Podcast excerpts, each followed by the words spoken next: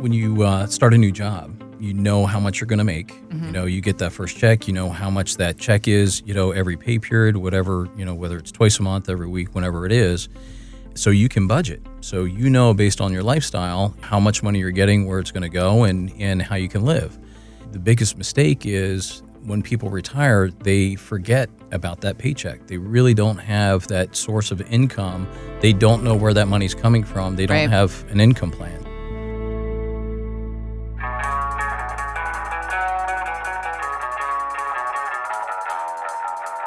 It's the Retirement Trainer with Ed Siddell, a podcast about helping you find ways to become financially fit for your future, no matter what kind of shape you're in now. I'm Heather Branch, and on the show today, when did retirement become so hard? Our parents and grandparents, sure, they worked hard, but they did so knowing that when their time to retire came, they would have the benefits of things like Social Security and pensions. Nowadays, the effort required to prepare for a happy retirement has practically become a second job. So, what can we do to uncomplicate how complicated retirement has become? Is what we seek to find the answers here today with the retirement trainer, Ed Siddell of EGSI Financial in Dublin, Ohio. Hi, Ed. Good morning. How are you? I'm oh, well. I'm confused, as so many people seem to be uh, when it comes to the subject matters that we're hoping to uncover and clarify and get everybody else ready for when it comes to their retirement to not be in a place of bad shape, to be in a place of good shape. You're the retirement trainer. You're going to help them get to that place. In order to know where you're going, you got to know where you, you're coming from. So that's what I was hoping to chat to you a bit about in, in this show and find out some history as to how we got to this place because it didn't used to be so difficult. Am, am I wrong? Oh, it's completely different. So, t- I mean, it's a new reality today. and not too long ago, it wasn't Right. that difficult. Like our parent, my parents, Yeah. like they're not. My dad's a financial guy, so he's got some things managed, but it just wasn't what it is now. Yeah, it's it's a lot more challenging today for for sure. You know, it used to be back in you know for my parents. So my my dad's eighty five. My mom's going to be eighty this year. Um, that generation, the the the great generation, uh, whatever the technical term is, right? They um, they they had one or two jobs their entire lives, and they stayed there. They had that pension. So that pension was their paycheck once they retired, and and that's And that's what the company would provide to them right. for years of service. Absolutely. So, you know, they would reward you for that loyalty, um, staying there that 20, 25, 30, 35 years or whatever it was. Um, nowadays, you know, Columbus, Ohio is a little bit different um, than the rest of the, the country. You know, pensions are still a big part of the, the landscape, although they are starting to go away. You know, you've got a lot of bigger companies that are doing away with them and phasing them out. So it really becomes uh, difficult in retirement because that paycheck, that pension, is gone. And you know, it started back in the '60s. Uh, in the early '70s, the Congress passed ERISA, Employee Retirement Income Security Act, which was the protection of those pensions. So then, when companies went out of business, those retirees still got the money Okay. Kind of the the beginning of that new reality started there, and then it really changed in '78 with the uh, um, the advent of the 401k. So it's a code section, code section 401k, and that's where when pensions went away, Which means it's law. it's law, Okay. it's Internal Revenue Code section, Okay. and people now they started to have to put money away for themselves. So they would put money away, and companies would would match, you know, that safe harbor match, you know, whether it was uh, dollar for dollar up to a certain percent. You could still contribute more after that, but because it was so new, people really didn't put as much money away as they needed to or should have. Do you think they didn't understand? It was that financial literacy, right? Okay. So it's it's the issue. Uh, sometimes we just don't know what we don't know, and we just really weren't taught. So we're in a situation today where that new reality is because people didn't put enough away, or they put it away in the wrong places. That when it's time for retirement, they don't have enough for that paycheck at the beginning of every month to to make sure that they maintain their lifestyle. So, you know, that's that's the big issue. The beginning of the perfect storm, you know, if you will, it's in 78 it was the first time that the average average everyday investor could participate in the stock market. You know, it used to be for our parents, um, they would just put it in the bank, CDs, et cetera. Right. So you had that 20 year period from the 80s all the way until the beginning of, of uh, 2000 where the stock market grew exponentially. And do you think that people participating in something that maybe they didn't know enough about created some bad situations?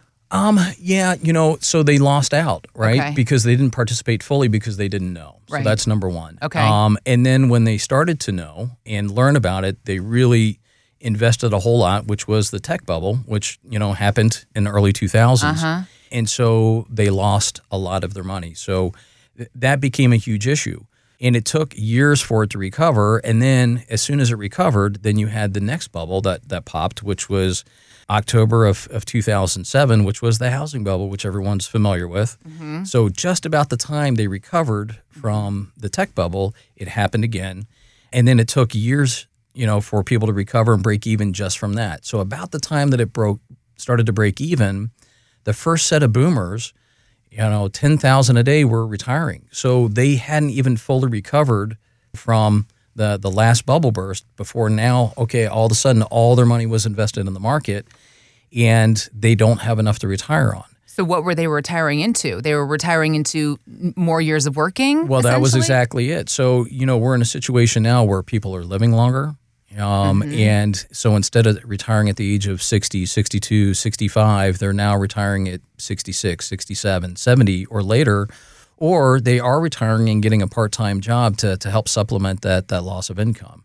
And, and that's the issue. That's the unfortunately the new reality. Now, that's not all the way across the board, but understanding you know where your money is so that that way you can have that guaranteed income on a monthly basis is is so important Okay. And I want to get back to that, but then I also want to kind of again bridge some gaps with history because we had the pension into the 401k and Mm-hmm. then you go back and and social security has evolved into yeah what people are untrusting of a situation. and they're more dependent on it now than ever before and so um, And there's different theories about what has happened with Social Security. Some people say it was never meant to be a full paycheck and people have misused it. Some people have said, well, it's because we have so many baby boomers that are now retiring. We don't have enough people in the workforce. So, what happened with Social Security to make it be what it is now? it was never designed to be the the sole uh, uh, source of income all right during retirement so that's number one um, people are living longer so that's number two so when it was first developed and, and designed and implemented people only live till their you know late 60s early 70s now people are living until their late 80s 90s and so that's a big drain. That's number one. Number two you know as the boomers are retiring more and more leaving the workforce, so there's a, a bigger drain on on that pool of of money, and there's not enough people in the workforce to support that. So, I, you know, I don't know exactly what year it is or what the exact amount is, but you know, in 32, 33, 34, somewhere in that time frame, you know, it is estimated that there's going to be a haircut across the board of 20% or more just to make sure that Social Security is sustainable because no matter what happens, something has to change. And we're already seeing it right now where depending on the year that you were born, you're not going to be able to receive that fully insured benefit, that full amount mm-hmm. until later on in life. Okay. So it used to be with the pension, you know, supplemented with Social Security, you could have a really good life. Right. Okay. Now that the pension's gone and Social Security, if you're just planning on that, with that haircut coming down the road, you know, what else are you going to do? And also the volatility of the market, people volatility. thinking that they were saving in their 401ks and then having rude wake up calls with market crashes.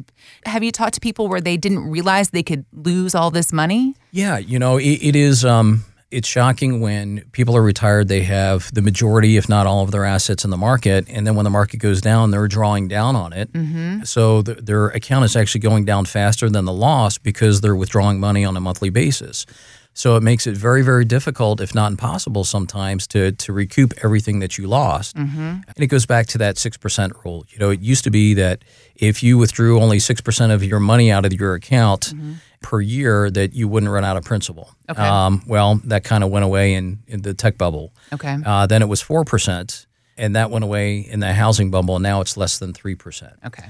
So if you think about three percent of, let's just say that you have five hundred thousand dollars or or a million dollars or whatever that is. So you know, three percent of a million dollars that's thirty thousand dollars a year, as compared to six percent of a million dollars that's sixty thousand dollars a year. That's a big difference as far as income on an annual basis. Right. So, you know, and that's part of the issue. So, Okay. if you've already lost 10, 20, 30, 40% or whatever it is of your assets and you're still drawing down that 3%, that's going to be the issue because you're you're going to run out of money quicker.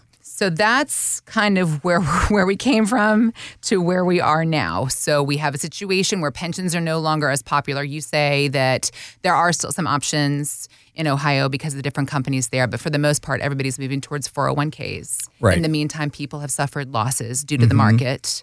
Also, Social Security has become a questionable area of income. So now people have savings. They've always had savings, but they're feeling more pressure to have the right kind of savings. And I think that that's really where we have to focus on as far as fixing the situation that has that we have evolved into, which is where you, the retirement trainer, are here to help us get into shape. Because Right. we and then it's like finding any other kind of trainer. You walk in and you're just a lump of mess and you don't know what to do. But I need somebody to help me figure it out and and get in shape for this place that I want to go to in life, a place of happiness and retirement. So, mm-hmm. and that's something I think that correct me if I'm wrong when I say, you know, talking about the different assets of the portfolio, what's best to do with savings when everything else is questionable. Yeah. Um, so once you identify the problem, it's like, okay, so now what? What do we do now? You know, you really do have to have a plan. So, uh, great, I have all this money. Um, it's scattered between all these different buckets and products, and that's typically what we see. So, how do we put it all together so that that it makes sense?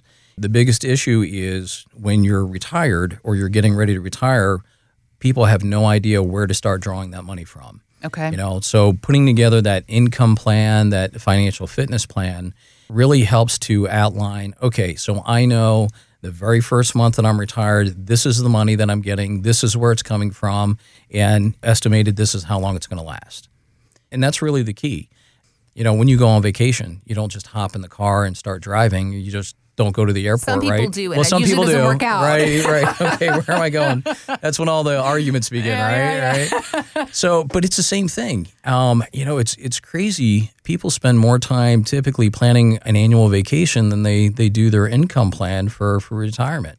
So that's really where you have to take a, a step back and look at it and say, okay, now what do I do? present company included. I got married uh, two and a half years ago, and I know how much time I put into that wedding, and I know how much time I've put into my retirement plan. And I'm telling you, the balance is off. It is. and it is. it's not so that's i think also another th- important thing to remind folks of is that you are not alone you should not be embarrassed everybody. It's it's everybody. It's the same thing. Okay. You know, my folks. We started in in this process unbelievably conservative. I, I think honestly to to this day, my dad still has his first dollar ever made. Right, and he will hold on and to he it. will hold on to it. I'm. I'm surprised it's not You framed on the wall. it. You know, and, I mean that as a compliment. I, you know, honestly. Yeah. But you know, they had those pensions, you know, and they had the the surplus from Social Security, but you know, they still had this other income, Mm-hmm. and being able to understand, okay, now what do I do with it? Because it's not just how am I going to pay the bills? It's that trip, Mm-hmm. right?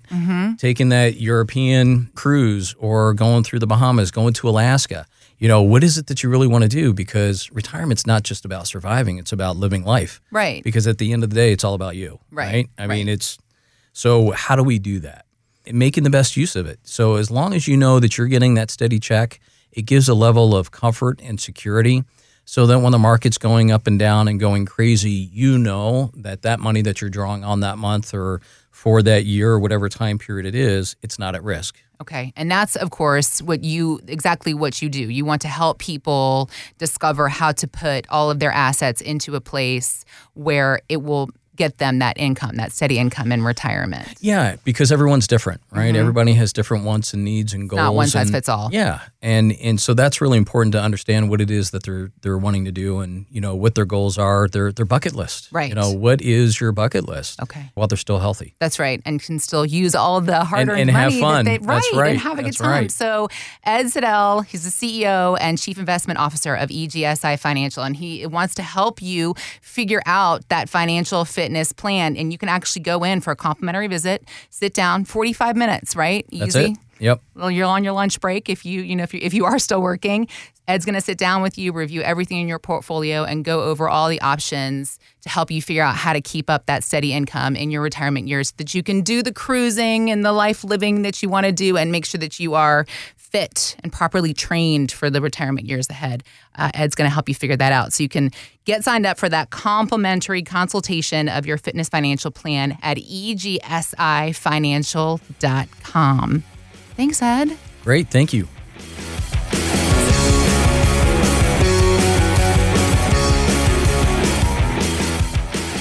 You've been listening to The Retirement Trainer with me, Ed Siddell. If you like what you heard, please share it with your friends and family. And if you haven't yet, go to Apple Podcasts where you can subscribe, rate, and review this show. Got a retirement question? Send me an email to ed at egsifinancial.com. You can also learn more about us at egsifinancial.com. Join me next week for more retirement training. Thanks for listening. Edward Siddell is an investment advisor representative of EGSI Investment Management, a registered investment advisor. Exposure to ideas and financial vehicles discussed should not be considered investment advice or recommendation to buy or sell any financial vehicle. Past performance is not a guarantee of future results. Investments can fluctuate and when redeemed may be worth more or less than when originally invested. Financial professionals are not licensed in all 50 states. EGSI Financial Services Inc. is not affiliated with nor endorsed by the Social Security Administration or any other government agency and does not provide legal or tax advice. Annuity guarantees rely solely on the financial strength and claims paying ability of the issuing insurance company. By contacting us, you may be provided with information about insurance and annuity products offered through Edward Siddell NP and Insurance License Number 3596278.